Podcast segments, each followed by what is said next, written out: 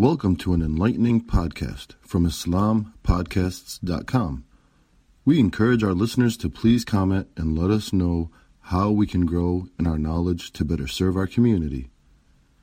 Please remind your family and friends to also visit IslamPodcasts.com for engaging discussions.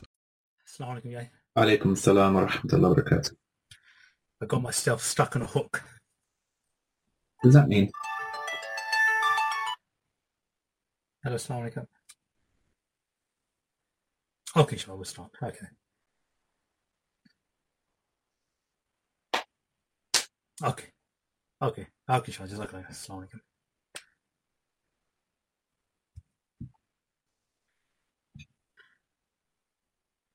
Okay, Yahya, uh, should we start? Yeah, stop sharing. Yeah, stop sharing. Okay. A'udhu billahi min shaitan rajim. Bismillah rahman rahim.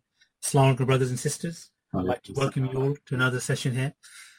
Uh, today, alhamdulillah, we have uh, Brother Yahya Nisbet, and uh, the discussion today is the betrayal of Palestine signals the beginning of the end of the betrayers. So I'm sure, as we're all aware, over the last few weeks and months, the Zionist entity termed Israel has uh, been trying to normalize relations uh, with the Muslim lands and the cowardly Muslim leaders have cowered lower than low in order to please their masters. And we've seen them falling over each other, trying to sign these ridiculous agreements uh, with the Zionist entity and with America. And this is a precious land for us as Muslims. This is the land of Isra and Miraj. This is the land uh, that Umar bin Khattab opened up to Islam. Um, this is a land uh, in which uh, Muslim blood has been spilt. Uh, this is Darul Islam, the land of Islam. And uh, as we know from Islam, the injunction on Darul Islam is that not even a handspan of that land should ever be given away uh, because it belongs to the Ummah, it belongs to all of us, not just to the Palestinians, um, not just to those who live in that region, but to the entire Ummah. Uh, the Prophet Sallallahu the Prophet Sallallahu told us that Bilad al-Wahid, the land is one, Ummat wahid the Ummah is one, and Harbul Wahid, the battle is one. So we are one Ummah above anything else. So this land is precious to us. So how can we even think or even conceive of giving it away? So inshallah today, hopefully uh, Brother Yahya will be able to give us an understanding of how we should react in this situation and what we need to do to stop these cowardly leaders um, uh, selling uh, uh, Islam and selling the Muslims. Um, inshallah Over to you, Yahya, and if you can just bear with me one moment, I just need to press record. Okay, go ahead, inshallah. السلام عليكم ورحمة الله وبركاته. أعوذ بالله من الشيطان الرجيم. بسم الله الرحمن الرحيم. الحمد لله رب العالمين والصلاة والسلام على رسول الكريم وعلى آله وأصحابه أجمعين. Alhamdulillah. So, inshallah, as the brother mentioned, we're going to talk about the, the signing of the peace. um, well, it's a kind of a recognition. It's not a peace deal as such. It's a it's a treaty that recognizes the Zionist occupation of Palestine. The, the, there's there's a, there's a long background, and we're not going to retrace the whole of the history. But just briefly, on the 13th of August this year, the United Arab Emirates and Bahrain they agreed that they're going to recognize Israel. Effectively, they made the deal and on the 15th, they had 15th of September, I just last week, they had the signing ceremony uh, at the White House in uh, in in in in Washington, in in the United States. So this is the land that Rasul, Rasulullah wasallam traveled to on the Isra and the Mi'raj, the the journey into the into the heavens. It is a blessed land. And It is mentioned in the Quran specifically. It says, "Subhanallah asra bi'abdihi laylan min al-masjid al-harami ila al-masjid al-aqsa alladhi barakna hawla." Allah subhanahu wa ta'ala, he says, Subhana, glorify he or the one who took his servant on a night journey um, from Masjid al-Harami, from the Masjid of Haram, the, the, the, the Masjid in Mecca, all the way to al Masjid al-Aqsa, to the furthest masjid, the furthest mosque, الذي باركنا حوله, that we have blessed its surroundings. We call this Bayt al-Maqdis, this whole area, Palestine and the surrounding region is called Bayt al-Maqdis, because this is the land which is, uh, uh, you know, which is blessed, you know, and uh, it's it's like a, effectively, you know, often in English they call it the Holy Land. It's the land where the prophets prayed. It's the land where the prophets, you know, went to. It's it's it's a special place for humanity, but particularly for Muslims, it's a very special place.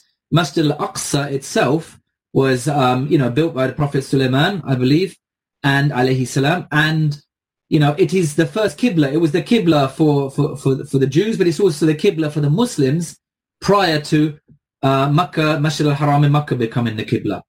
So it's a special place. That's important to know. Now, the, the, the, so, but there's something more important about this, this treaty, um, in that it, it recognizes the occupation of Palestine. So Palestine for the Muslims are already you know, we're finding it difficult to accept that this land has been occupied, this blessed land, the land that was opened um, to Islam, and Islam has been the, the, the you know, been the dominant force there for all of the, you know, for all of the centuries since. However, the um, the um, the, what is important for us to, to, to, to recognize is that there's something also that all humanity should find a problem with this occupation of Palestine. And it is the fact that there is a great injustice. The fact that there was a there, there was a system of justice, which was Islam, was the Khilafah for many centuries. Then that was removed by the British. That was re, um, also it was removed during the, the, the, the Crusaders' time, and it was removed for a long period. And and and the land of Palestine was occupied then. And then the Muslims took it back again, and then it was it was ruled over with Islam. And then the British, after the Second World War, or sorry, the First World War, occupied the land and it fell into, you know, the colonialist hands and a colonialist project called the Zionist entity, or, you know, they call it Israel, but prior to that, it was the British mandate in Palestine, um, was, was set up in order to, you know, to, to perpetuate this occupation, to solidify it and to consider it as a, uh, as, as, as a normal fact, you know, that all the world should now recognize. So many of the states of the world did recognize this occupation officially and say we now recognize the state which was implanted, imposed upon the people there as the as as the, the official state, the true, the real state, the you know the state that we're going to interact with. But most of the Arab regimes didn't accept it, and in fact, there were a number of wars fought against the Zionist occupation. You know, in in the mind of the Arab um, the Arab people, it was to to liberate Palestine, but in reality, we find that it was it was part of the betrayal, the agents of um, Sadat particularly, but also King Hussein Jordan, um, you know Assad in Hafiz al-Assad in, uh, in in Syria. Their war, in fact, was was was per- deliberately you know short in its scope in order to um, you know to recognize to in order to end in the Camp David deal, which was the first you know the regime, the Egyptian regime signed a, a, a, a deal to recognize um, you know, the, the, the, the, occupation of Palestine. So this is the this is this is this was the first of those kind of treaties, and then followed that in the nineties, um, King Hussein of, uh, of, of Jordan, the Wadi Arab Agreement, then the Oslo Accord. I also signed at the White House, but you know was negotiated by the Europeans in Oslo. This is where the PLO, who became the Palestinian Authority, Fatah, um, they uh, uh, recognized, you know, the, the occupation and they, they were satisfied to have a Palestinian state next to it. And of course, the Turkish, you know, Turkish regime has had defense, economic, diplomatic ties with them for, for, for, for many, many years. So until this day, there was not a lot of recognition, but slowly you see, find more of these regimes are starting to recognize that occupation. Now, the fact is, it is an occupation. The fact is that that land has been taken from its people by force, without their choice, without their consent, and and, and, and a new system has been imposed upon them. And it, it's not only that, it's a new system which treats the original citizens as second-class citizens. By all standards of human justice, it's unjust. You know, it gives favor. It's, it's, it is, uh, you know, it is specifically a religious state where only um, people of a certain religion get a, get a favored position. You know, it's, it's, it's not something that anybody could call a just system. So anybody who stands up for justice, anybody who sees injustice and wants to remove an injustice should be on the side of the Palestinians and the Muslims wanting to return Palestine back to the Palestinian people and to remove the Zionist occupation. But on top of that, for Muslims, it's more than that because it's, it's close, closely connected to our Aqidah. So, so, so the reality is, there's been a number of um, treaties, a number of recognizing, recognizing, uh, uh, um, you know, deals to recognize the Zionist occupation, and this is just the latest of them. The, the you know, when we're looking at uh, the moment with Bahrain and United Emirates, it has a, a particular context which we're going to go into in a moment, which you know, kind of um, set, sets the scene. It is, it is it is part of the current politics of the region. You know, particularly with America in its in its situation where it has lost a lot of um, its influence across the world, um, and at the same time, it is trying to reinvigorate its and reassert itself in the region so that it has a has as a more of a direct influence. So more of the the, the traditional colonization, which is where you know everybody knows that America is in fact you know calling the shots before that, America was kind of behind the scenes with many of its agents. Britain would be behind the scenes. But now it's coming out more in the open that these agents, these rulers of the Muslim lands are really, they're, they're not actually um, making any real pretense that they're actually serving the people. There's a, there's a small amount of it. It's not actually explicit yet, but it's, it's to the point where, you know, the, the, the, the, feelings of the people is almost ignored. And, and that is the situation we find here in this Bahrain UAE, you know, um, alliance, you know, to to recognize uh, this occupation of, of of of Palestine, the Zionist occupation, is that it is completely out of sync with what the people are after, what the people want. You know, this isn't this this hasn't come as a result of the the the the, the people of the Emirates or the people of Bahrain demanding that we normalize our relations further and make them absolutely solid diplomatic relations with Palestine. They're not desperate to go to, to Tel Aviv. They're not desperate to go to, you know, Sharm el Sheikh on their holiday. That's, that's not the way, you know, the, um, that's not, that's, that's not the reality. This has come from outside. This has been imposed upon the rulers as much as it's been imposed upon the, the, the, the people of the land, people of Bahrain and, uh, and, and, and United Arab Emirates. And we're likely to see more of this. You know, it's, we're, we're told that more of these states are going to, um, uh, uh, you know, are, are, are, are getting ready, are kind of joining the queue. Kuwait, Saudi, Sudan, Morocco, Mauritania. You know, there's a list now. You know, it, it almost surprises people that Saudi should be on that list. The king officially, you know, um, I've been reading reports this week that the king officially, King King Salman is, is officially saying that, uh, you know, not until the Palestinian state exists and, and, and, and has been established will he recognize. But that his son MBS, you know, is is likely to, you know, is is is basically proposing and, and talking up the idea of, of recognizing early before the Palestinian state ever comes into into existence. So this is the whole the whole point.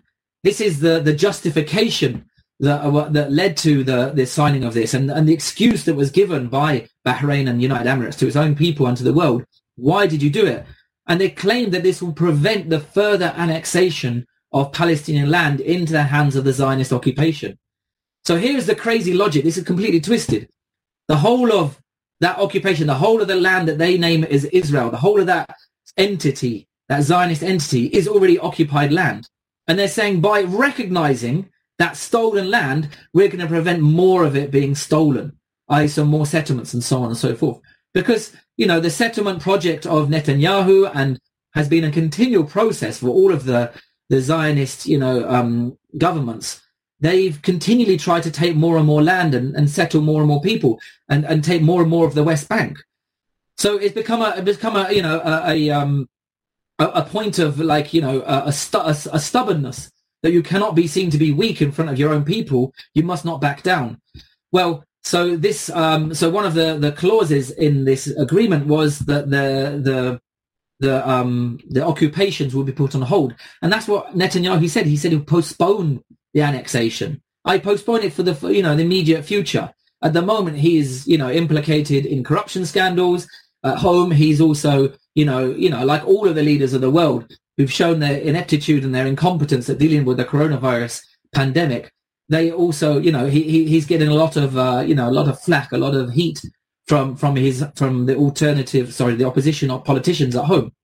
So he needs a distraction. So this is kind of a distraction, and that, there's a big benefit for him in the, uh, in this. But he's not signing up to the ending of annexation. He's not saying we're going to make the border here. This is the Palestinian state, and it's going to be fixed in stone. Nobody's agreed to that. So even the the, the, the purported claim of the United Arab Emirates and the and, and the Bahrain that they're going to somehow prevent the the further annexation and establish a Palestinian Palestinian state, it's it's a fantasy. It's unlikely to to have any real effect other than in in the immediate short short term.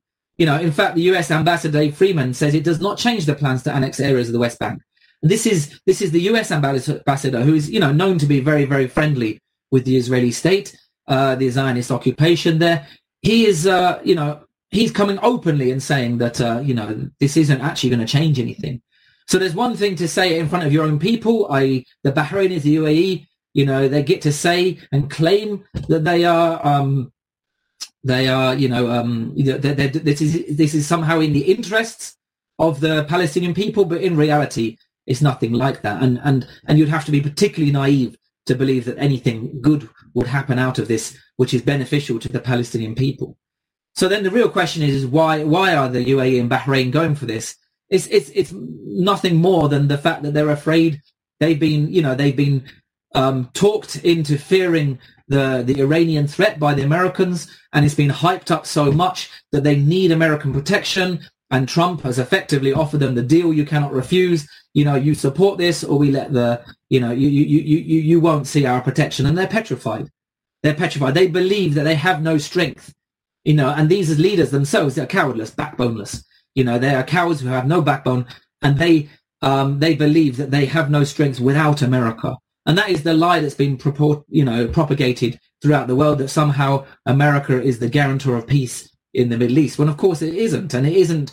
There's no actual reality to that. And and and but more importantly, these rulers of the of the Muslim lands, the Palestine, Bahrain, and all of the others who've already been normalizing their relationships with the Zionist occupation. They have no other goals. They have no no purpose other than enriching themselves and living a luxurious life, staying in power. They have no objective. They have no political will for the region. They have no plan of how to shape the region, how to solve the problem of Palestine. They don't know how to do it. And so they can only look to the United States because their existence is meaningless. They're not there to serve Allah subhanahu wa ta'ala. They're not there to, to, to, to bring betterment to the people of the region. They're not there to, you know, to, to, to carry the dawah to the whole world as an Islamic ruler should be. That's not the reason they exist. They exist merely to serve the Western interest in the first place. They were put there and they can, they, they, they stay there so long as they serve the Western interest. The moment they stop doing that, then you will see what happens to them. Mubarak, he thought he was in power in Egypt for 30, you know, he was there for 30 years and he thought he was unstoppable. America found that he was no longer useful to them, so he was thrown thrown out, literally thrown out. As were all of the other rulers during the Arab Spring, as has happened in Pakistan, as has happened in Sudan, has happened all over the world. American agents are thrown away when they're no longer useful. So this is the kind of fear that these agents have, is that if they stop being useful to their master, to America, then they fear that they're going to be replaced any, you know, immediately or anytime soon. So of course, this is not in the interests of the people of Bahrain. It's not in the interests of the people of Saudi, of the Muslims, of the whole Ummah. There is no benefit in recognizing the occupation of Palestine. This is no benefit to all people of the world who stand up for justice. If you recognize this, this is one of the most flagrant, open injustices in the world, and it has been for a long time. If you recognize this and make a compromise on your principles and value at this point, then there really is no hope of ever standing up against a tyrant ever again. All tyrants of the world will understand that they can get away with it because the world has given up on, on standing up to tyranny. And that is the call of the Muslims in reality. That is our call. We're saying you should stand up for justice. You should stand up to account those who are corrupt. You should stand up and make your voice heard. And we say that to all the world, not just the Muslims, but particularly the Muslims should be standing up because we are the ones who have the revelation. We're the ones who have received the revelation from Allah subhanahu wa ta'ala. We're the one who have Uswat and Hasana, the great example of Rasulullah sallallahu alayhi wasallam, who stood up to the injustice of Quraysh and stood up to the injustice of the Byzantines, the Romans. He stood up to the injustice of, of, of Persia. He stood up to injustice across the world and he gave the example and his Sahaba continued that. And the Ummah continued and continued continued until we stopped doing that until we as an ummah allowed ourselves to be occupied by the colonialists, we'd given up on standing up against injustice. We had accepted unjust rulers over us and we'd stopped organizing our opposition.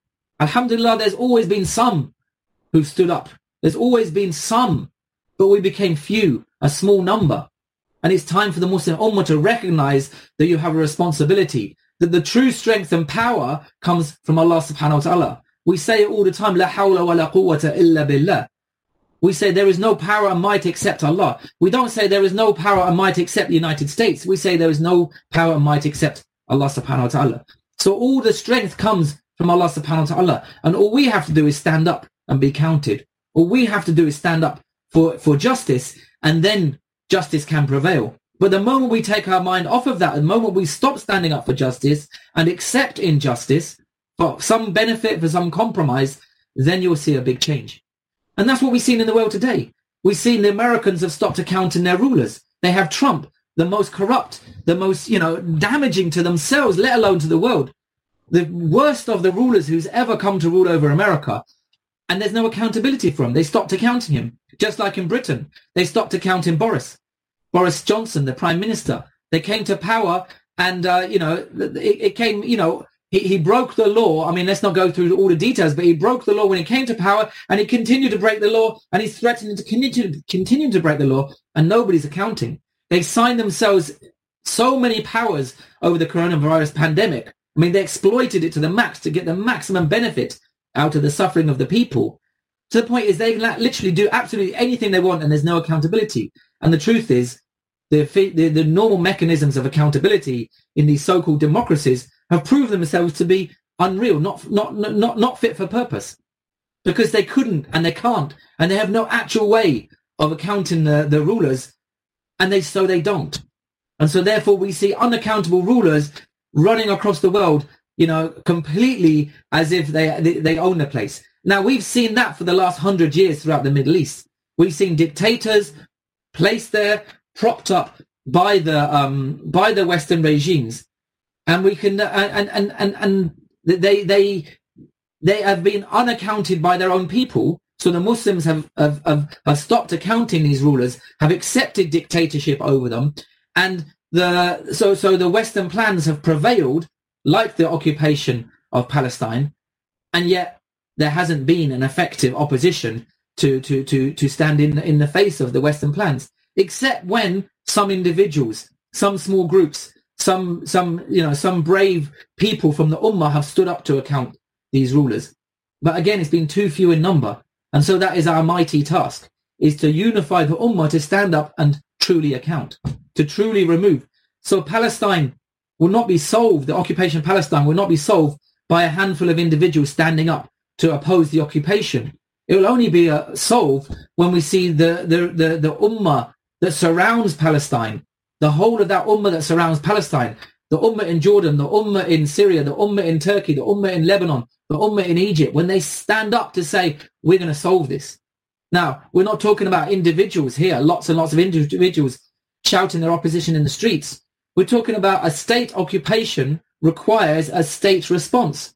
So there needs to be a state that's willing to respond. The Syrian state, the Turkish state, the Lebanese state, the Jordanian state, the Egyptian state, all of these states and the states further further afield, they do not have any political will to respond. So we've not seen a response. We've seen only capitulation. We've seen empty words. We've seen, you know, you know, uh, crocodile tears, but we've not seen an actual change. We've not seen even a will to bring a change. We've seen only a will to bring in a Palestinian state. So this is Trump's plan. This has been Trump's plan. This has been America's plan for a long time.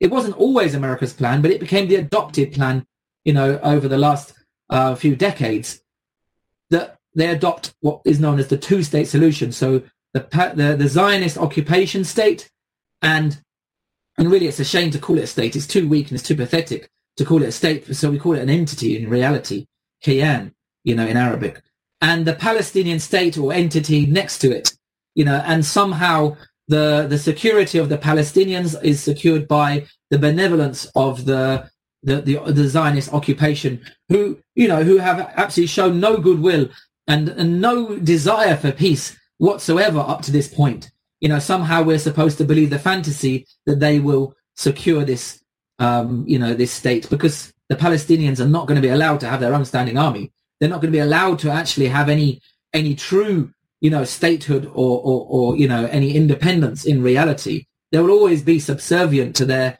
to their master next door. But this is the, the grand plan. This is America's plan. This is what they call peace in the Middle East. This is what the Bahrainis, United Arab Emirates, the Saudis, the Turkish, the um, the Egyptians, the Jordanians. This is what everybody's calling for. This is what they've signed up to, and it's it is injustice. It is not peace. This will never lead to peace. This will just lead to oppression of the same kind we're seeing today, and it will be continued oppression. But for America, for Trump, it's it's short termism. There's no long term plan here. In reality, this is just a short term benefit to Trump, just like the the the you know the the the charade, you know the the the the, the fake. You know, this it's this theatrical of um of moving the the the, Brit- the, the American embassy to to Al Quds, right out of Tel Aviv and to Al Quds, you know, as a symbolic gesture. You know, Trump himself went on record and he said, you know, you know, we we we, you know, the he said he said the Jews in the in in in uh, you know he called it Israel. Said the Jews there they um they're not that excited as much as the the Americans. You know the the evangelicals said. He said, you know why we did this? We did this for the evangelicals. So that that actually exposes his mentality 100%. He is do, does these actions because he's worried about winning the next election. And that is his support group, what's called in America the Bible Belt, is these ultra extreme you know, Christian evangelicals who kind of like they they they welcome the occupation of Palestine because they believe this brings on um, brings closer Armageddon, which is the end of times, which is the coming of Isa alayhi salam. What they don't understand and they don't recognize is that when Isa alayhi salam comes back, he'll come back as a Muslim. He'll come back under the command of the Khalifa. So the Khilafah has to exist first prior to the to, to the return of Isa alayhi salam. That's something many Muslims also, you know, seem to forget when they talk about this, these ahadith which talk about the coming and uh, the, the end of times and so on and so forth. But that is the mentality of many, you know, very extreme, uh, you know, Christians in America. They have great hope in, uh, in, in, in, in this kind of occupation and this oppression because they care neither for the Jews nor do they care for the, um, to the Palestinians, the Muslims there. They care for nobody but themselves. And they're so convinced and they're so fanatical about this, this is supporting this occupation that they see Trump as their the great leader, even though he's an idiot. You know, you cannot say any other words about this man, you know, other than he's just short-termist and he's a fool. But if you understand he, you know, who he's trying to speak to, he's speaking to people who also are extremely foolish and easy to be fooled. So therefore, he speaks at their level. He speaks at the level that they want to hear. So he supports racists openly. He, he, he opposes any move which brings racist policemen to account. You would think that would make him unpopular. And it does. It makes him unpopular for a large proportion of America. But the people that he wants to win the vote from, it makes him more popular because they are racist, because they do not care about the rest of humanity, because they have their own agenda and it's a sick agenda.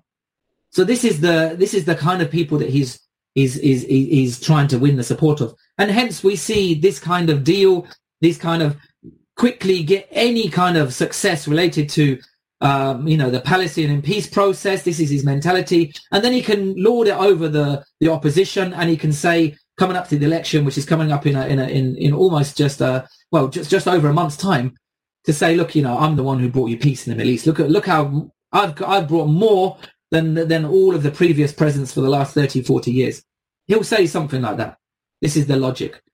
So you know, Trump's style is the is is as he called it the you know the well he's calling it the deal of the century. It's called you know it's got some long-winded title, but in reality it's uh you know it's um it's not much different other than that Trump is the one who's dictating to everyone you have to have to accept it. It's the it's the offer you cannot refuse you know, if if if you know, people may recognize a, a, reference from you know from a very very old movie long time ago about a, a horse's head was put in somebody's his bed. Uh, you know, a horse's a horse was decapitated and was put in somebody's somebody's bed as a threat to them, meaning unless you obey me, you're gonna what's gonna happen to this horse is gonna happen to you.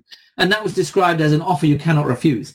Now this is all this is very, very well known through American culture. So when America, American president says this is an offer you cannot refuse, he's referring to that movie, that film, that incident. And that's the way he sees himself as a gangster, as a businessman who, who, who negotiates hard, meaning he takes no prisoners. Prisoners. He he will you know he, he has no qualms about cheating you every step of the way, of lying continually to get what he wants, and that's his style. That isn't a style that we were used to. We we we were told that America had some kind of honor, had some kind of like human rights respect, and had some kind of you know they were on the right side of history. That's all been thrown out of the window now. With Trump coming in, we're seeing nothing but this this um, hegemony, and it's really really open. And alhamdulillah, the Muslims have become acutely aware of how bad America is for them, of how meaningless a democracy is of how it has no real basis, even in their own land, the home of democracy, America, Britain, France. It has absolutely no value even for those people. So what value is it going to have for us who've merely inherited it?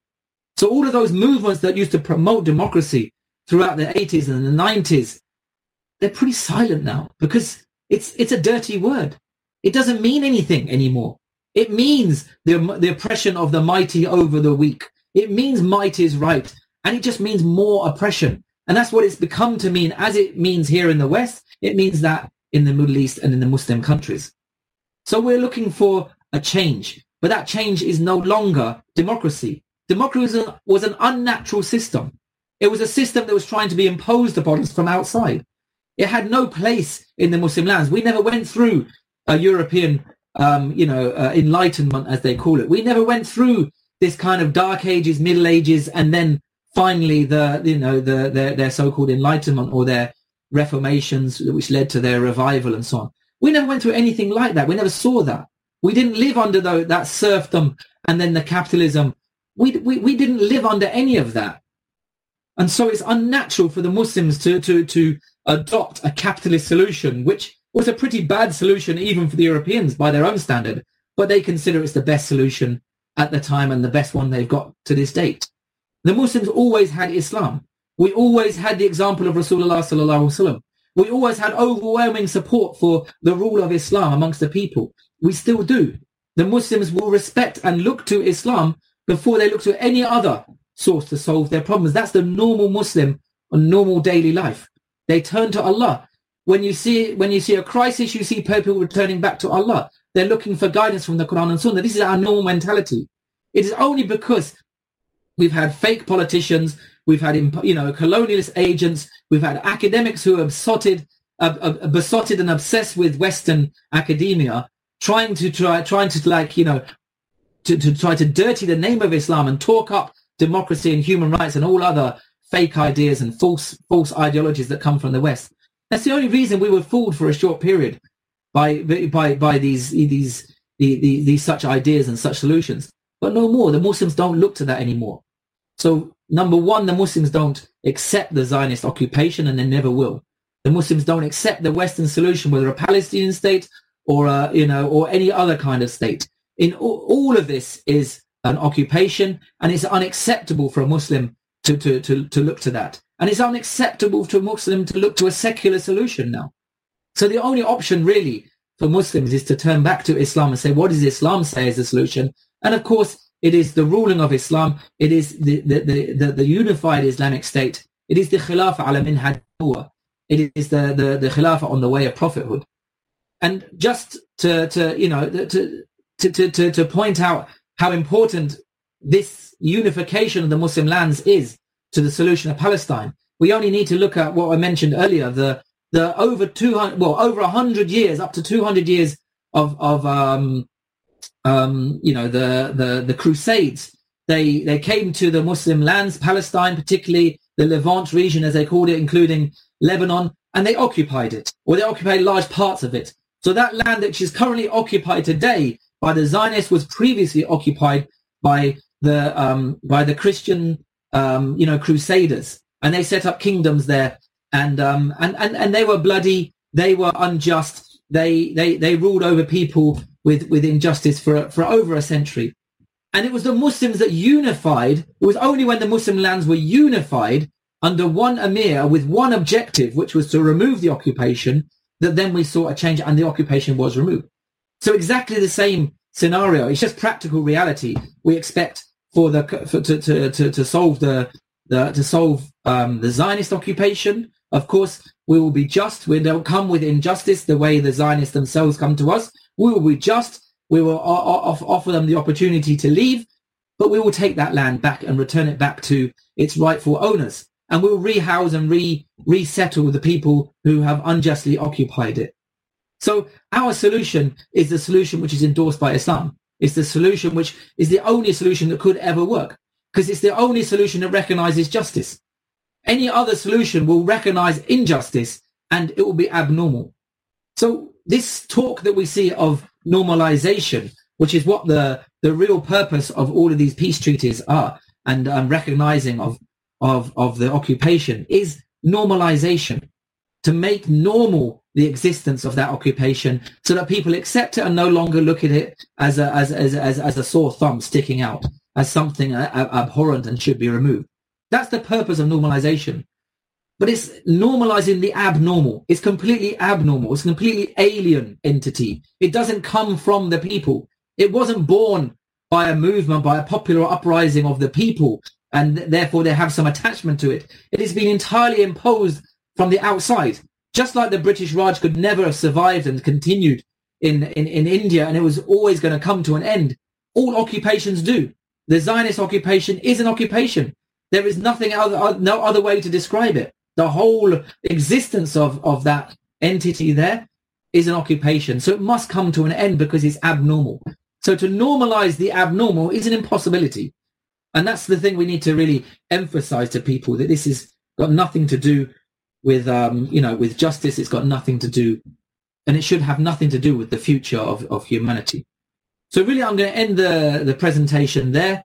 You know, our solution, as I said, has to be a state solution to solve the state problem. Because you know, even if we you know we talk it down and and and call it less than a state, because it quite frankly it hardly deserves to be called a state. But in reality, it it has the you know the mechanisms and the functioning of a state and it's supported by other states from outside. And so therefore, the, the, reality, the, the real solution has to be a state which is powerful enough and large enough to, to basically say, look, not just end the, um, the, the, the, the, the occupation, but also to tell those states which engineered the occupation in the first place, which is Britain, Europe, America, and all of the other Western colonialist nations, to say to them, don't try this again. You know, this isn't your domain. This is not for you to keep keep trying. You need to end this this this talk of occupation. أقول قولي هذا واستغفر الله لي ولكم والحمد لله رب العالمين. جزاكم الله خير. Jazakallah, brother Yahya. Um, inshallah, we'll open up the floor to any questions or comments you may have, brothers and sisters. Um, uh, inshallah, today we're uh, using specifically Facebook, um, so uh, the questions and comments will have to be written. Uh, so in the comment section, if you'd like to ask a question, you can put put in your written questions, which I'll and I shall read them out. Um, while the brothers are uh, putting through their questions, uh, Yahya, I'd just like to maybe uh, ask you a few things myself. Um, for us as Muslims, it's actually forbidden to surrender Islamic land, and um, uh, this concept of forbidding uh, or surrendering Islamic land, um, what, what does that actually mean? What is Islamic land? How do we define Islamic land?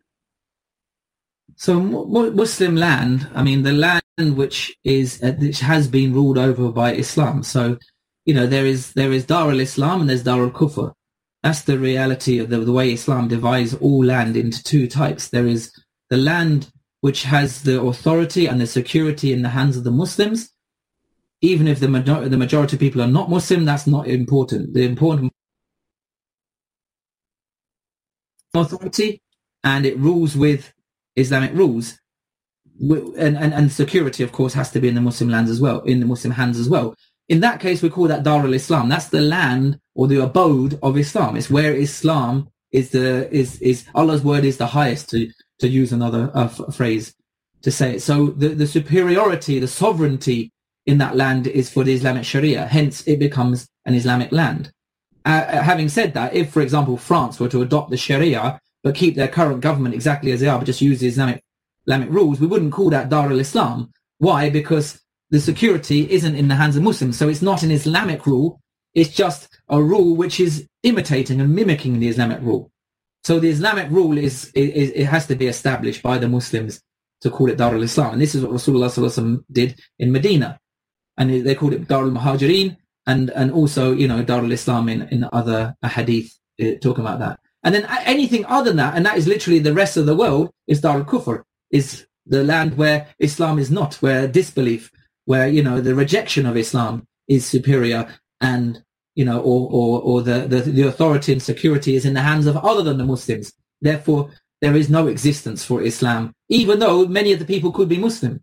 So what we have in reality today is Dar al-Kufr across the whole world. That is because many, many Muslims live there, but who, who, who, the security is in whose hands? Yes, Muslims nominally have the security, except for it is in the name of a colonialist occupier. So it does it for the purpose of the colonialists. So that's that's the reality. And secondly, the rules themselves don't have any any relationship with Islam.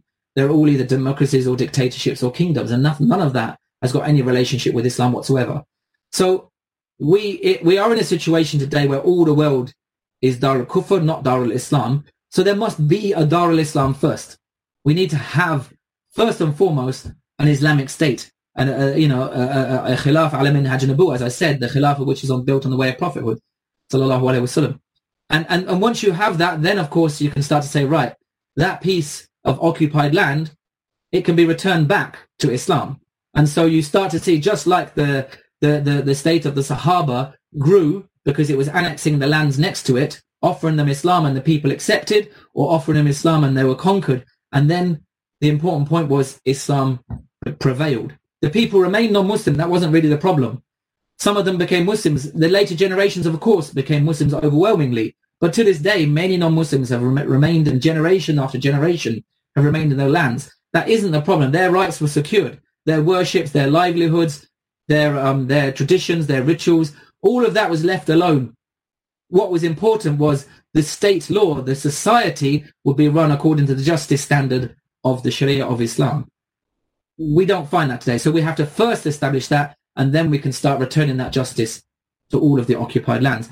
Palestine being the most obvious sore thumb, right in the middle and the heart of the Muslim land, that has to be the starting point for all, all of the world to see. Um, inshallah, brothers, if you've got or sisters, if you've got any questions or comments, inshallah, if you can uh, put your comments uh, in the comment section or your questions in the comment section, inshallah, uh, unfortunately, on Facebook, there's no uh, ability to talk to you directly or get a response from yourselves. So, inshallah, if you can uh, write in the comment section.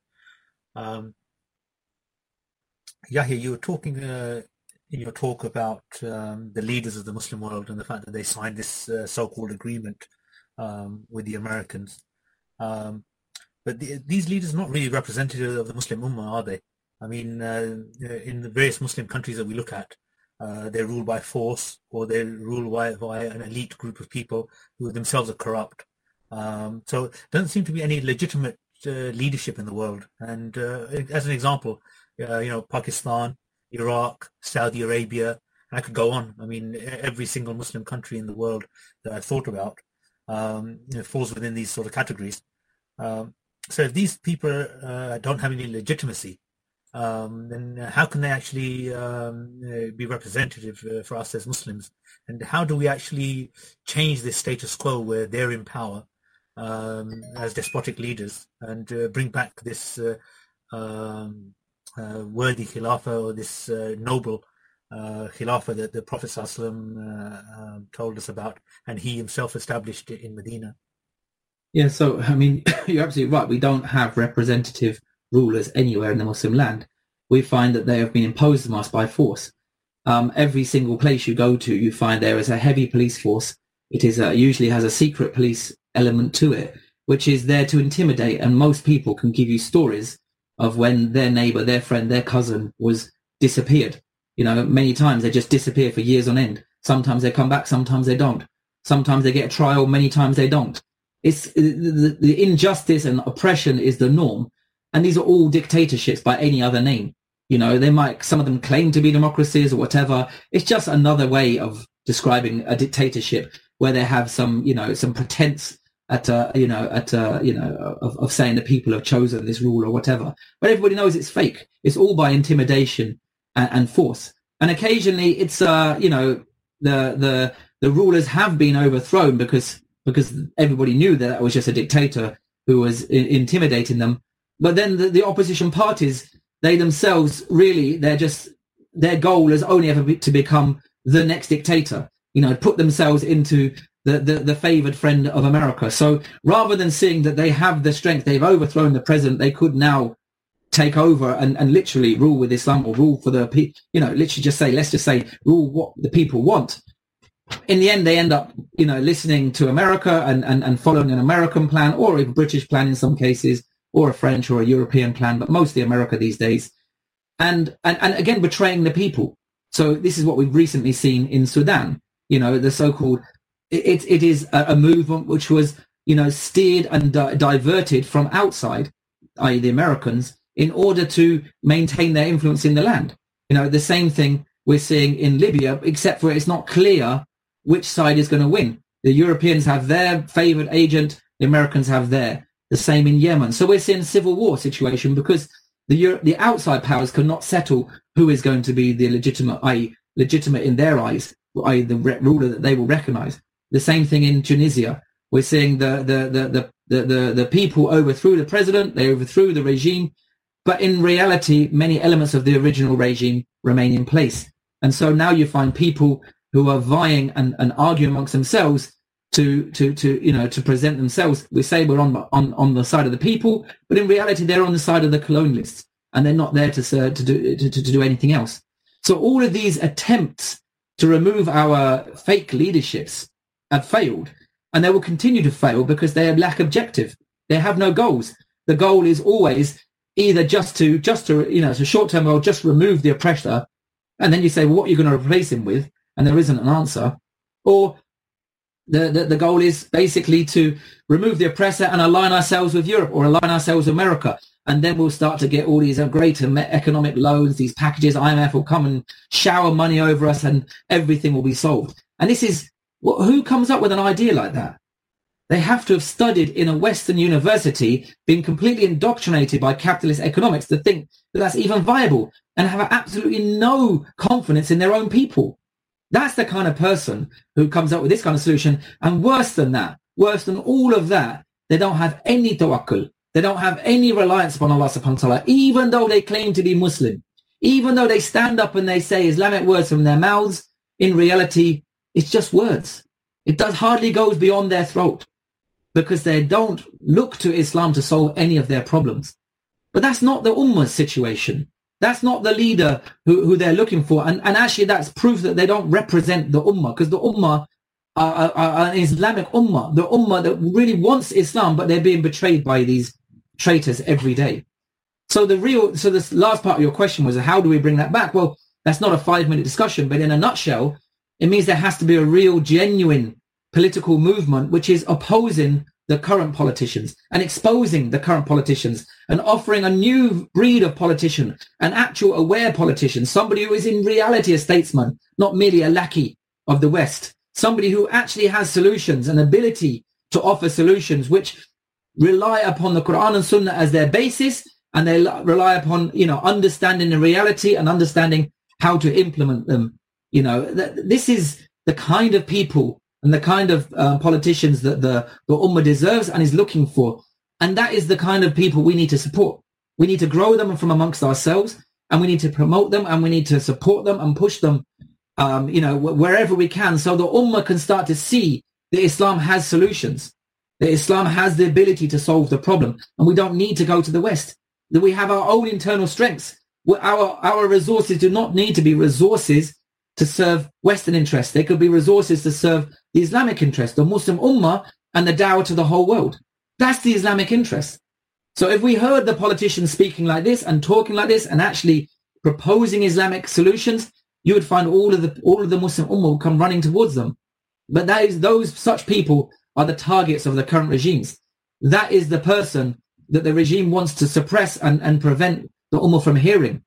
They, they, they, you know, they, they, they make a big show about these, um, you know, these so-called, they like to use the word terrorist or jihadist or, or violent opposition, they make a big song and dance about these people for one reason, because they want to frighten all the all the ordinary people of the ummah. They say anybody who calls for Islam is like that.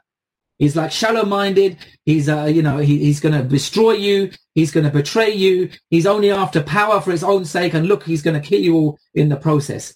That's the, that's why they support Islamic State, the, you know, not the real Islamic State, but the group that called itself the Islamic State, Baghdadi's group. That's why they support these Al Qaeda. They claim to be in opposition to them, but in reality, they're promoting them and they're, and and and they're they're they're uh, they're funding and they're and they're helping them. Why? Because they want to give the dawah carriers a bad name, so they can tar everybody the same brush and say they're all terrorists. But of course, we need to go beyond that. We need to say, look, that method, that violent method, has got no basis in Islam. It's nothing to do with us. We don't adopt it. We don't support it. We need to show them the method of change is a political change.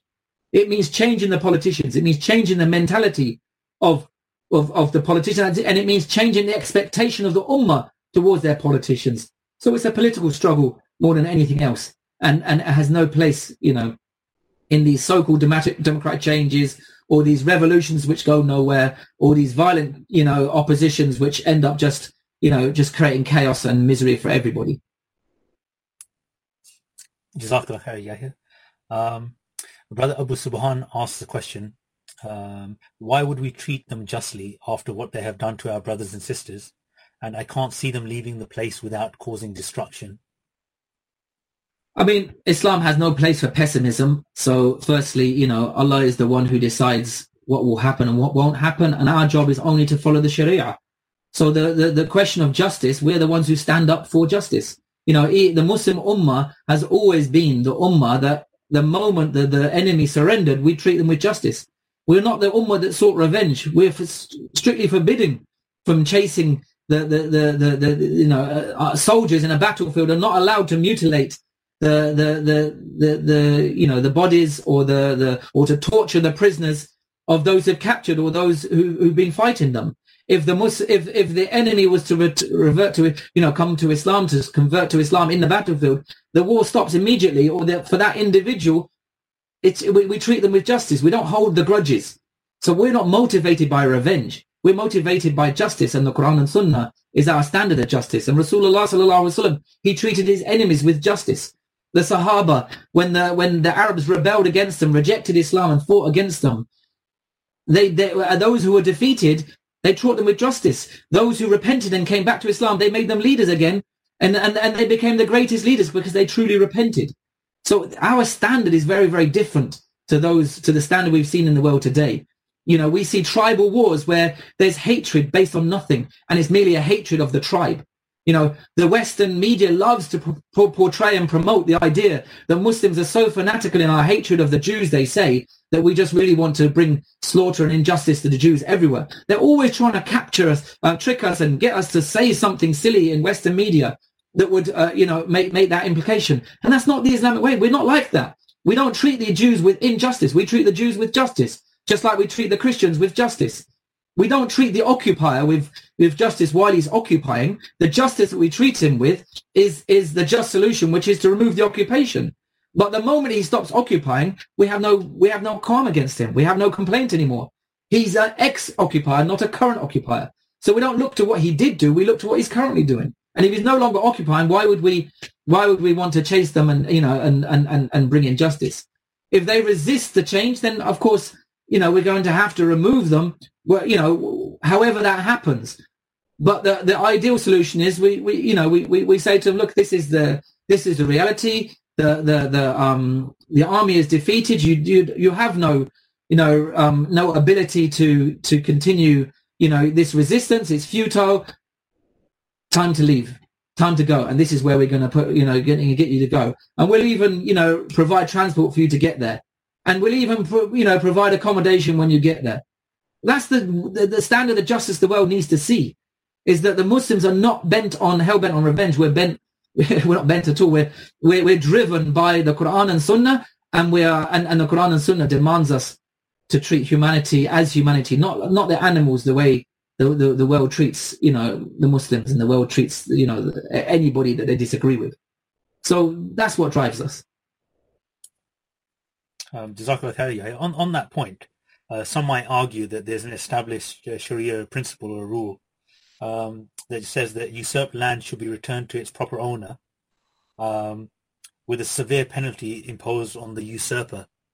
Um, so not necessarily upon the general people, but upon the usurper of that land. You could you can say these things if you want. These are political decisions you make, you know.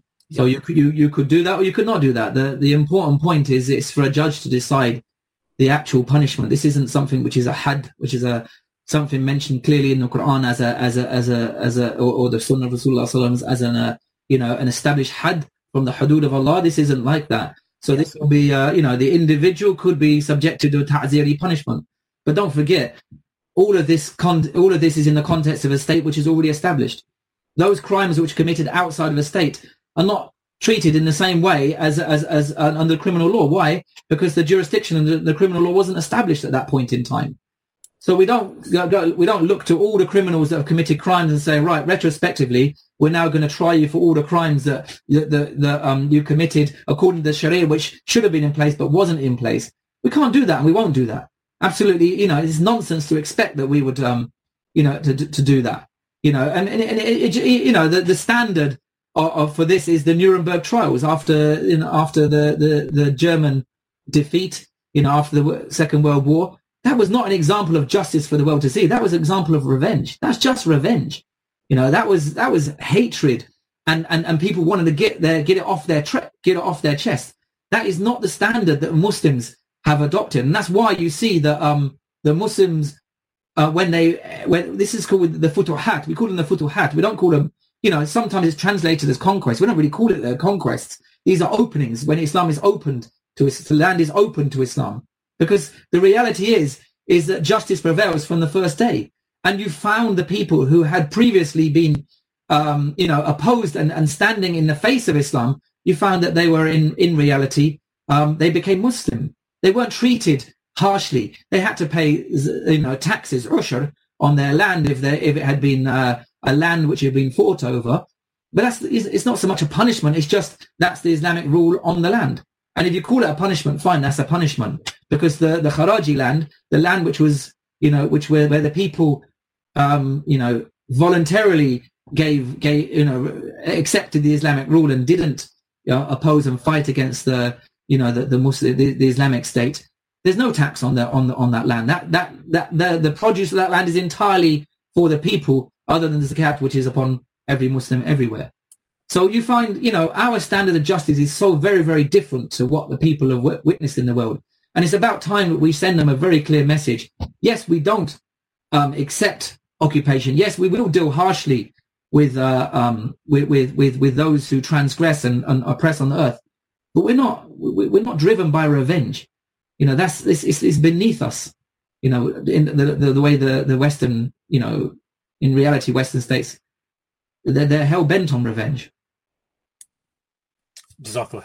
Um, uh, Brother Idris asked a question. Uh, the Jews say they have a right to the land of Palestine from the biblical perspective and from the perspective of the Torah. Is this true? And how do we counter these claims? I mean, it's meaningless. You can just go back to any, you know, if you're just going to say, just like, let's just bring up any point in, you know, in history, anybody's claim, and you can say, well, I've got a really, really old book and I claim this and, and, and, and it doesn't make any difference whatsoever. The fact is, that land was legally owned by the Palestinian people. The deeds are still there. You can still see. I mean, this is less than less than 70 years ago, you know, or thereabouts. You know, it's uh, you've just over 70 years, in fact. You've got the the legal documents all there showing who the legitimate owners of that land is. I purchased and the deeds in their name, and it's been stolen from them. So it's it's it's a recent crime. This isn't a discussion about ancient rights and who has who has those ancient rights. I mean, you, it's it's it's futile to go down down that road because it, it never ends. It doesn't actually solve the problem at all. Just whoever has the oldest claim then therefore has the right to that land. That's not the way it works. You know, a land, you know, uh, once a land has been, um, you know, has been, you know, uh, uh, once the people have adopted a system and a rule, then it is the people themselves that are the are the ones who who who accept that. If another person comes from outside of that land and says, well, I, I, you know, I really want to take that land. I'm going to take it. And here's my justification. You can't call that justice. You have to call that injustice, you know? I mean, there's there's so many even even the logic, which is the you know the Torah and the biblical arguments that are used to justify this, they're contradictory. You know, and and the the source itself cannot be trusted. You know, who can stand? Who can actually say that that Torah, 100% of it, all those words actually are came from a divine source, are are actually truthful? Who can say that? You know, and even if you were to go down that road and say Allah is the, you know, is is is the one who protected. You know, let, let's say the Jews believe that Allah is the one who protected their Torah and therefore their um the the the, the their rules are, are well they don't even find those rules in their own book. You find that the the the religious Jews the orthodox Jews many of them actually oppose that and say it's forbidden for them to be in Al-Quds and, and the surrounding area. So you find that the not only are their own justifications contradictory but the source they rely upon is unreliable. And more importantly look at the logic. If you're saying that Allah is the one who bestowed that land on you, well, Allah also sent more prophets after that. And he sent Isa alayhi salam who was killed. And you sent Muhammad alayhi salatu wasalam as the last and final prophet. And this is the same Allah, only one of them. This is the only, one creator. And so his Sharia has changed. He's abrogated that law and replaced it with the law of Muhammad sallallahu alayhi wasallam. So if we're going to use Allah's law as a standard as we should be, then we have to accept the Islamic rule. It's the only law that, that can actually be truthfully traced back to a prophet. Everything else has a spurious link to a prophet because we can't actually verify the authenticity, authenticity of those texts. And even if we could, we can verify the authenticity of the later prophet and his law necessarily abrogates the previous law. So you can, you, you can discuss it in so many ways to show the flawed logic and say, this isn't about a religious right. This has got nothing to do. Zionism has never been about religion. Zionism is not, yes, it, it uses the, uses the Jews and it uses the, the, the, the Jewish name, but the Zionists themselves, many of them not even Jews. The Zionist project is not a Jewish project. It was not born out of Judaism. It is a Zionist project purely for the sake of occupying a piece of the Muslim land because it's part of a colonialist objective. It doesn't have any basis whatsoever. So Britain didn't support it because they cared about the Jews. They supported it because they really, really wanted to oppose the Ottoman Empire. America does not support um, uh, the, the occupation of Palestine because it cares about the Jewish residents there or any of their objectives. It actually opposes them. It's in conflict with with with their interests. It, it, it wants the Zionist occupation to be subservient to it, and it doesn't want to do that. But its primary goal is to dominate that area and to and to have you know um, effectively a an, an occupation in Muslim land to make sure that we're always divided. We don't return to the Khilafah. That is their primary goal and why they need to have that state there from their own objectives. And that's what we really need to, need to expose, that this injustice isn't a discussion about religion. But if, if you want a discussion about religion, then we should bring a discussion about religion and then we should show them the Aqeedah of Islam is correct and that the Sharia of, of, of Islam is the real just solution. I mean, not this crazy, you know, travesty of injustice that we see today. Jazakallah khair, um, uh, Abu Zara uh, asked the question, some say that the majority of the people are against the move towards normalization. If that's the case, how is it that these rulers can get away with the betrayal when the majority are against it? When that's the that's the point we raised right at the first question. It was uh, you know it's intimidation. The rulers are not there because they deserve to be there. They're there because they've imposed themselves on the people. Nobody elected any of these um, rulers. Nobody um, elected the kings. Nobody agreed to the kings. The kings were put there by the British and they remain there. And they are the ones who hold the security. And they even put their own family members in, in, in jail, in prison, if they even feel a slight threat from them. So what about the rest of the people? They rule through an iron fist. They through, rule, rule through intimidation, torture, oppression, imprisonment. That's the only reason they're there. And they give these, these, these lame justifications. They used to make a bit more effort are given a lame justification. They used to have a few more lackeys and um, academics around them and scholars and so-called, you know, ulama to um, to to back them up. Now they don't even bother. They've, they, have believed in the Trump mantra, the, the, the, Trump, you know, way of doing things, which is like, even if you're caught out in a lie, just say, no, I didn't. No, I didn't. I didn't lie. No, no, fake news. That's the way they speak now. They, they, they feel emboldened by Trump to the point where they don't feel they even need to, need to even pacify their own people anymore. But in some places you see they do play the Islamic card. You know, Erdogan in, uh, in, in Turkey does play the Islamic card in order to justify to the people. The people know that he's, he's not really very Islamic, but it kind of gives them an opportunity to kind of like, you know, um, to be pacified a little, little bit, you know. And and and and the, and the saddest part of all of this is that is is the false belief that we don't have the power to change, that we're not capable of changing these rulers ourselves. That is the overwhelming reason why these rulers still get away with it is because we as an ummah haven't realized what our true potential is. And that's what we need to really work on and focus the ummah on reminding them that you, you have the ability to change, you have the power. And actually the only reason you still have this rule over you is because you, you feared him and you should have feared Allah. Inshallah, we have another question from Muhammad Nasir. Uh, or actually a, comment possibly. Um, those who talk about the economic benefits in normalizing relationships with the Jewish entity, where is the economic prosperity that Egypt achieved when it normalized relations with the Jewish entity through the Camp David Accords of 1978? Where is the economic prosperity that reigned uh, upon Jordan when it signed the Wadi Araba Treaty with the Jewish entity in 1994? When the head of the Palestinian organization, the PLO, Yasser Arafat, signed the Oslo Accords in 1993, what economic prosperity did the Muslims of Palestine witness?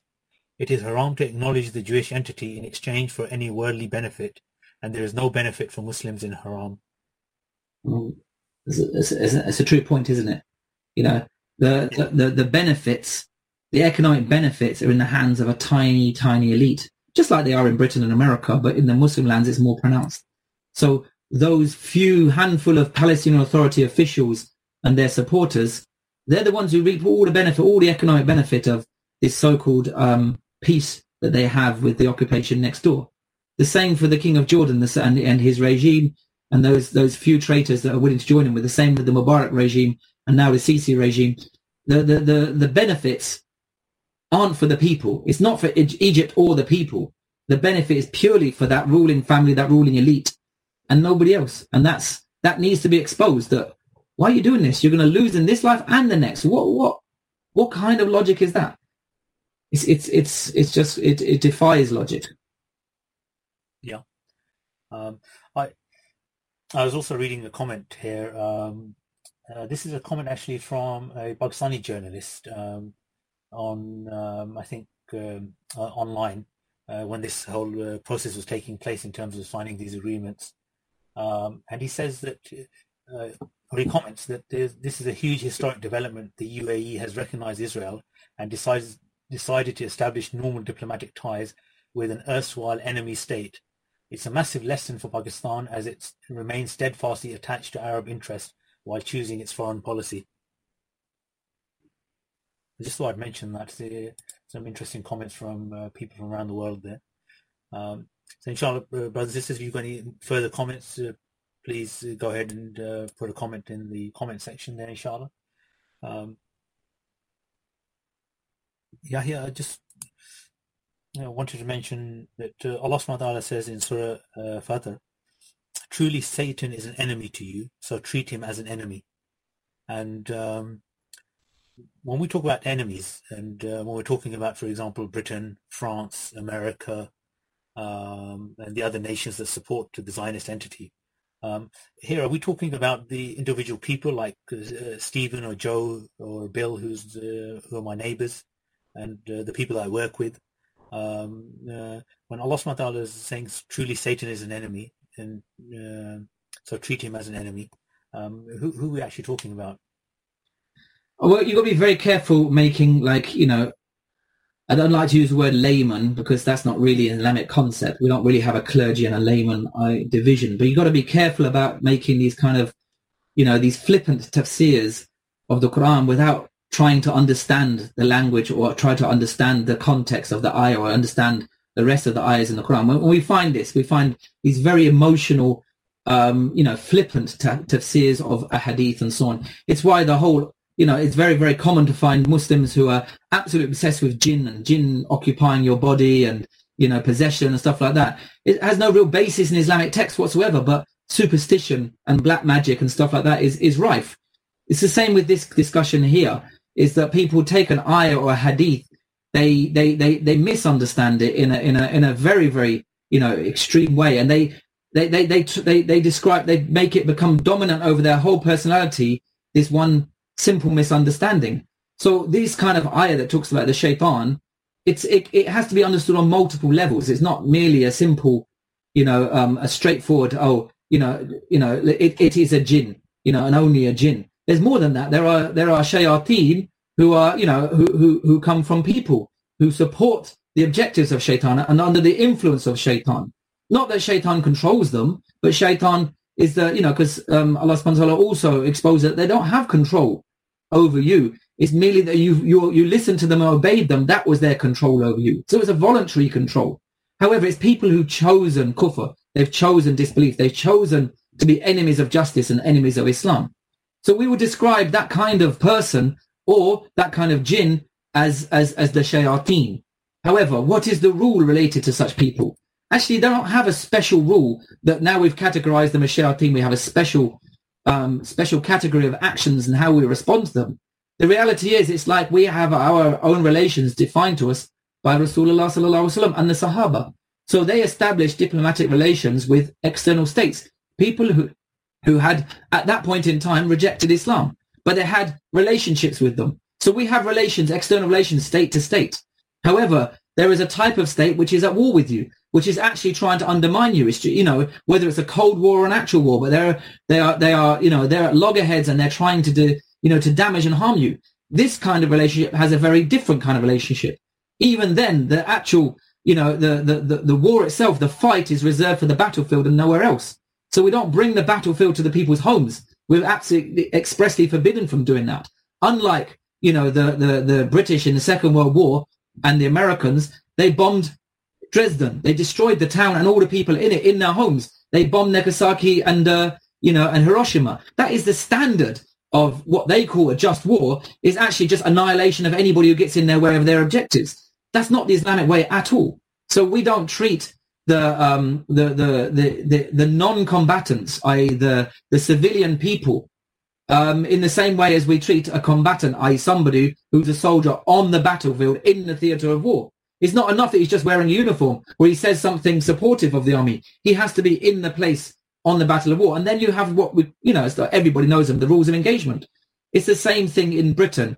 You have um, the soldier has rules of engagement, but that doesn't mean that, you know, let's just say the, the, the soldier has a, um, has a mission in, uh, I don't know, choose a land where they're, where they're fighting. Let's say he, he, uh, let's say during the Falklands War, he had a, um, a, a, specific mission to to to take back um, uh, Falklands Islands from the Argentinians. That doesn't mean that same soldier can wander around and find an Argentinian club in uh, in, in in in the streets of London and start shooting it up. That's absolutely forbidden. Nobody would accept that, and we're exactly the same. We don't accept that. We don't accept tra- chasing, defining the enemy by their nationality or defining the enemy by their, you know, just because they happen to be you know, have a particular idea in their head or be supportive or of, of, of, of a regime which is, uh, which is, you know, trying to occupy us or whatever.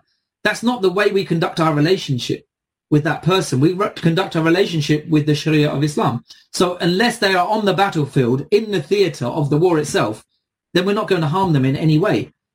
Outside of that, you know, we have normal relationships with them, but we're not going to help that state in its military effort against the Muslims. Why would we do that? So we're not going to, you know, a, a, state which is attacking us, we're not going to sell them weapons or sell them arms. We're not going to help their war effort against the Muslims in any way.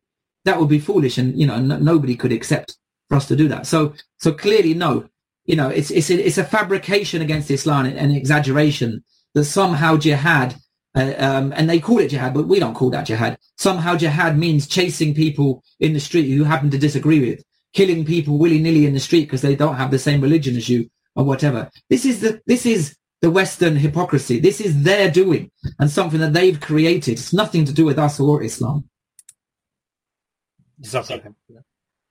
Um, inshallah, I've come across um, uh, a comment uh, that referred uh, to uh, one of the Muslim leaders um, of Turkey.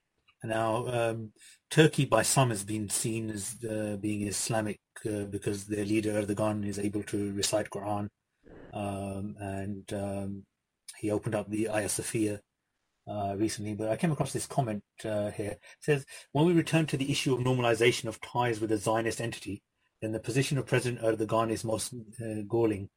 His condemnation of the UAE's decision to normalize ties with Zionist entity belies the huge political, economic, and diplomatic ties that exist between his regime and the Zionist entity. His adoption of the Palestinian cause is simply lip service, pandering to an increasingly conservative electorate. But his actions, similar to what he has done in Syria, are more akin to US foreign policy objectives than any interest that Turkey may have. Yeah, I mean, I can't disagree with that. That's that's accurate. That's exactly what it is. Yeah.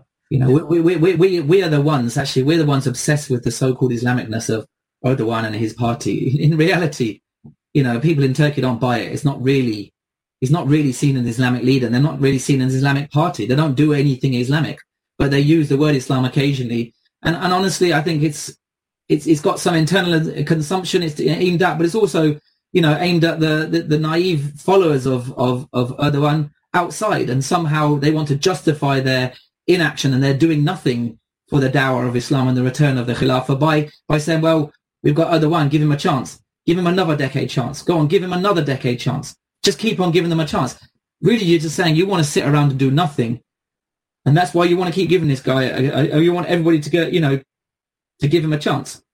I mean, that, that, I, that's the way I see it. I can't see that there's any, any purpose or any goal in constantly going on about Erdogan and how he's not very Islamic. He isn't. Okay, fine. Let's move on. The whole country is not very Islamic. What's the solution? The solution is and we really should be talking about the solution for Turkey, which is the bringing back of Khilafah and how it's going to solve the many problems that Turkey has. Whether their leader happens to put on an Islamic clothing from time to time is, is actually, you know, neither here nor there. Yeah. And um, Zafar for that. Uh, Brother Idris has a comment, I think. Um, he says that even from the biblical perspective of returning the Jews to Israel, surely the Palestinian Arab Jews and even the Palestinian Christians have more of a right over Palestine than the white uh, Ashkenazi Zionist Jews. White non-Zionists Zionists are not worthy to the land of Palestine. Yeah, I mean, you could bring up history and you could debate history, and it's it's all unreliable. Whether you're talking about the history of the the Jews from Europe who converted to Judaism, or you're talking about the history of the Bible, the history of the Torah, it's all history you know, and and and, and that is a debate that's never going to end, and it's going to go on and on and on because somebody's going to say that their source is more reliable than your source. So we can't solve it that way, and we can't solve anybody. And actually, nobody, no disputes are ever solved that way. In reality, so disputes are solved according to legal documents, according to facts on the ground, according to you know, in our case, the Quran and Sunnah, because now we have a basis for legislation. Any other kind of legislation is merely whims and desires of a majority. So what is the alternative solution for Palestine? Is a, is a, a democratic state which is imposed upon the people. So what is a democratic state? It's a capitalist system which uh, favors the elite over the people. So it's unjust in its very essence and nature. So why would you call for more injustice when you want to solve the problem? Honestly, there's every solution which is proposed for this land is in just, just more injustice and perpetuating colonial objectives one after the other. The only real solution will come with Islam. And that is our job to show the people the vision that Islam has for this land. Not to get into shallow debates about who has the most right to land. Just say, this is the solution. This is what the Khilafah will do for the residents of that land. This is what Islam does. And this is how we treat the Jews and the Christians. All non-Muslim citizens have certain rights. This is the reality very, very different to the way people perceive rights in the West. You know, most people, all foreigners are actually denied rights. You know. Yeah, yeah, definitely. Um, um, I was thinking about something that you and I spoke about earlier, uh, the whole issue of uh, the Muslim world and how the Muslim world seems to be very um, um, subservient in a way to uh, uh the Western colonialists uh, of course, the Western colonialists actually ruled over the world uh, uh, for some time, and they've left some scars in the Muslim world. And um, we can see from these scars that uh, there's uh, various people that we find who are still subservient, uh, as though they still have a master and slave relationship with the Western nations. Um, but Allah subhanahu says in Surah uh, Mumtahanah, Allah only forbids you from those who fight you because of religion and expels you from your homes and aid in your expulsion. Forbids that you make allies of them, and whoever makes allies of them, then it is those who are the wrongdoers. Um, so, uh, from, from, what you said earlier, of course, you know we have uh, relations with our neighbours, we have relations with our um, uh, friends and uh, colleagues at work. Uh, but here, Allah subhanahu is referring to the fact of not making allies of those people that um, usurp our land or those people who do wrong upon us. Um, so, um, who is Allah subhanahu talking about here? I mean, it's it's not really the place, and I'm sure we don't have, the time to go into a long detailed tafsir of these ayahs and talk about its many ramifications. But the basic point is that Allah in the Quran many times talks about, you know, not taking those who are your enemies as your friends. And it's making a, a clear point, not taking those who've insulted you or occupied your lands as your friends, not taking the disbelievers as your friends and allies. Many times this theme is recurring and, and you can find many ayahs that talk about it and the practical implementation of that is in the sunnah of Rasulullah and the Sahaba, who did not make allies with the enemies. It doesn't make say make no alliances whatsoever. There's a whole series of you know, books of about treaties and how to make treaties and what the terms of the treaties are. So we do make treaties. However, that, is, that, that isn't the topic here. That is a state making a treaty with another state.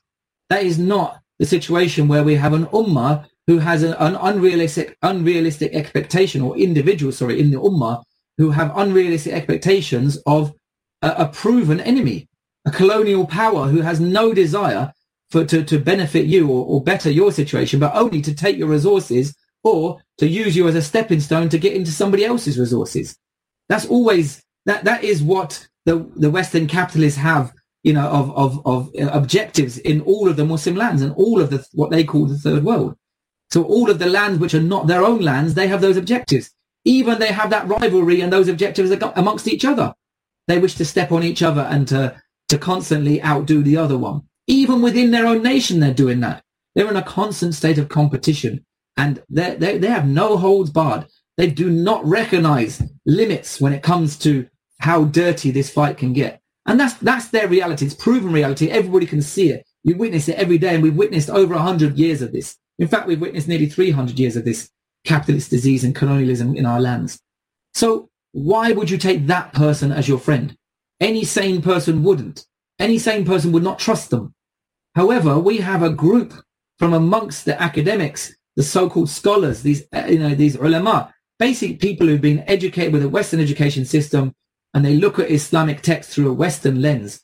They have this hope upon hope. They have this unrealistic expectation that somehow these, these Western powers, these nations are going to solve the problem and they have justice as their, um, as their goal. And, and, and, and, and either they're just lying to us and they're put on the payroll or they're that naive that they just don't see the reality for what it is. They're so completely besotted.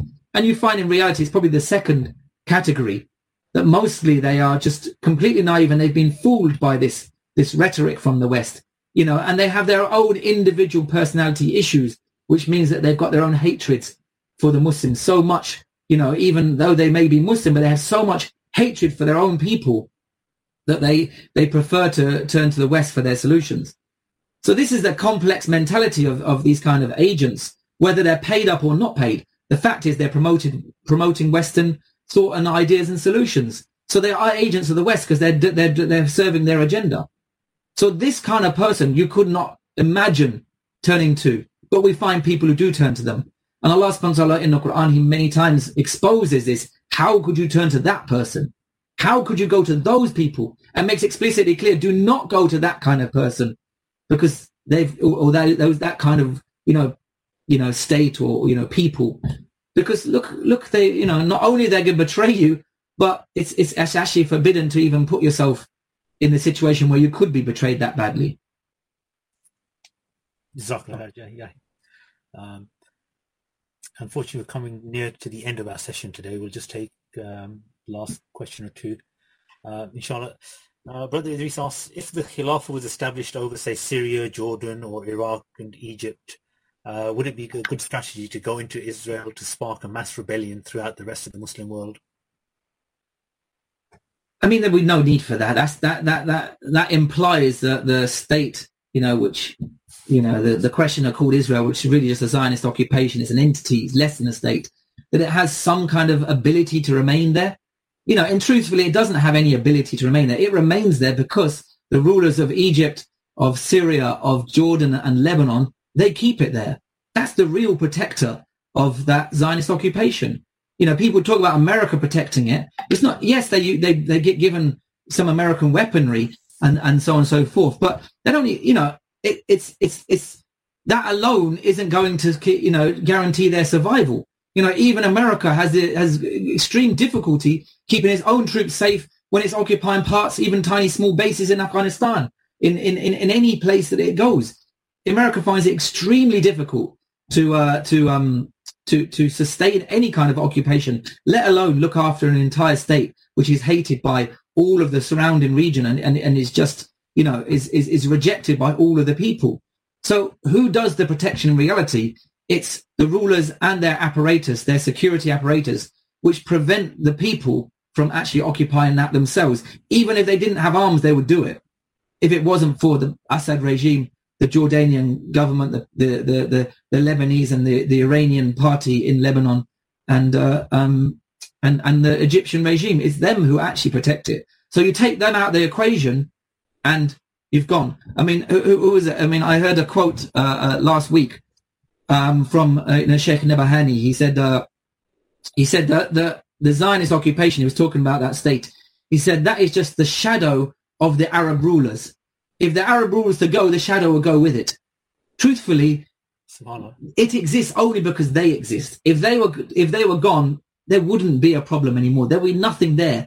It will be over in a few hours, not a few days. So there's no need to even you know, talk about, you know, starting rebellions and uprising. That rebellion uprising started 70 years ago. The only people holding it back is the is the Arab regime. Yeah, definitely, definitely the case. Yeah, Subhanallah. Yeah. Um, inshallah, if, if you like to, um, did you want to finish off on anything specific there, uh, Yahya, at all before we round off? Jazakallah khair. Thank you for inviting me. Alhamdulillah.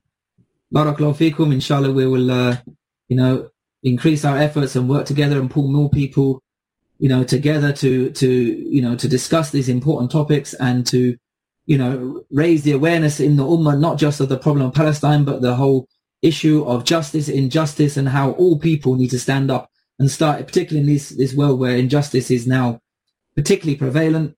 All people of the world should, should have a higher standard of what is justice. And we should be ready to explain what the Islamic standard of justice is because truthfully, if people get to hear about it, they get attracted to it, and they will adopt that for themselves. Jazakallah to yourself, Yahya, as well, for uh, giving such an engaging discussion. giving us some direction as well, alhamdulillah. Um, hopefully the brothers and sisters uh, can go uh, away today and really understand uh, how we need to um, uh, behave. Um, and as we were discussing earlier, um, uh, Allah subhanahu wa ta'ala has given us the honor of being Muslims it's a, it's a great honor to be a Muslim. Um, so let's rise to that uh, position of honor uh, by engaging in this struggle and by removing the systems in the Muslim lands and establishing the Islam, Islamic system, the Khilafah system that uh, will inshallah uh, protect us like a shield. Uh, but obviously we need to be engaged in this work. We need to be engaged when the Khilafah comes and be ready uh, to actually support the Khalif and support the direction that the Prophet ﷺ has given to us. Um, so uh, Jazakallah khair, Yahya again, and Jazakallah khair, brothers and sisters, for attending. And inshallah, we shall reconvene next week. Uh, Assalamu alaikum wa rahmatullahi wa barakatuh. Alaikum assalam wa rahmatullahi wa barakatuh.